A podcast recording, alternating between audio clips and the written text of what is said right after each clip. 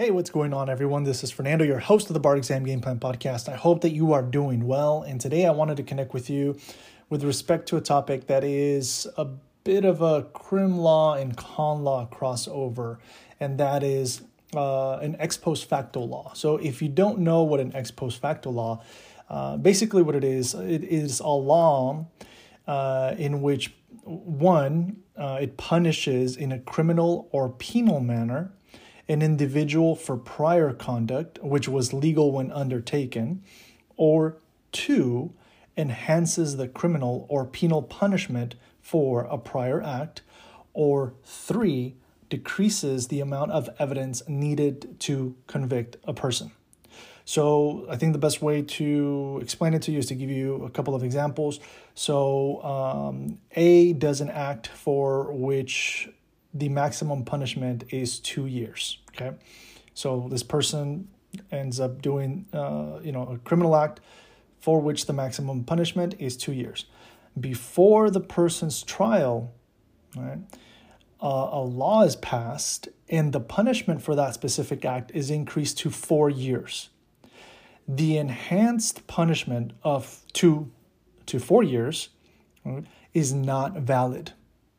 And therefore, in this example, A cannot be sentenced to a term of four years. They will only be able to sentence A to a term that is no more than two years. Okay?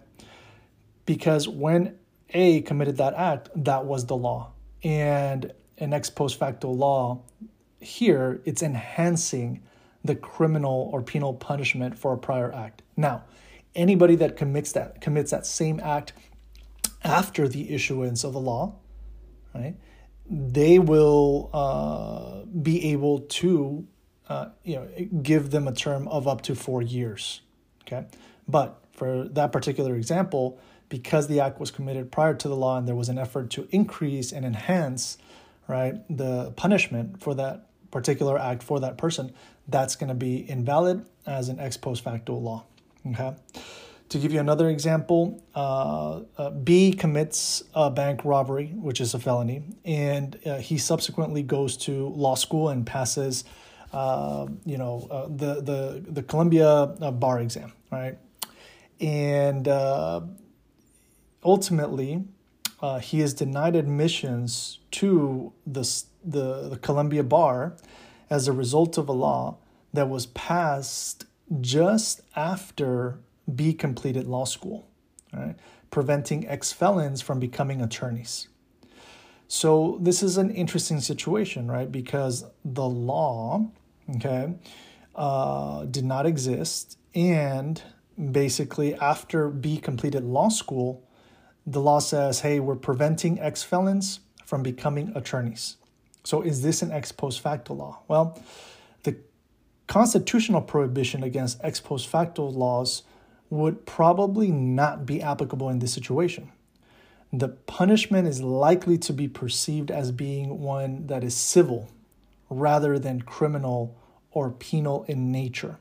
So, I want you to have these examples in mind so that you can become, again, really sharp on okay, are we looking at the punishment being one that is criminal or penal in nature, right? Um, and also, what is the timing of when the law is being passed? Additionally, is this one that is involving the enhancement, right, of criminal or penal punishment for a prior prior, prior act? Sorry, or does it decrease the amount of evidence needed to convict someone? Right, and that one, you, the third one, decreasing the amount of evidence needed to convict someone, you should be able to spot relatively easy. Uh, I honestly have not seen one, that one come up very often, uh, just because I think it's just a little more straightforward. But if you do, uh, you should be able to spot it. Um, just know that the rule against ex post facto laws applies to both the federal and state governments. And again, ex post facto laws are unconstitutional and only apply in a criminal context. Okay? All right, I'll leave you with that. As always, wishing you great success. Good luck. You got this. I'll catch you at the next episode. Bye. This episode is brought to you in part by Juno. the collective bargaining group here to get you the best rates on your student loans. To learn more, go to barexamgameplan.info and click on the Juno logo.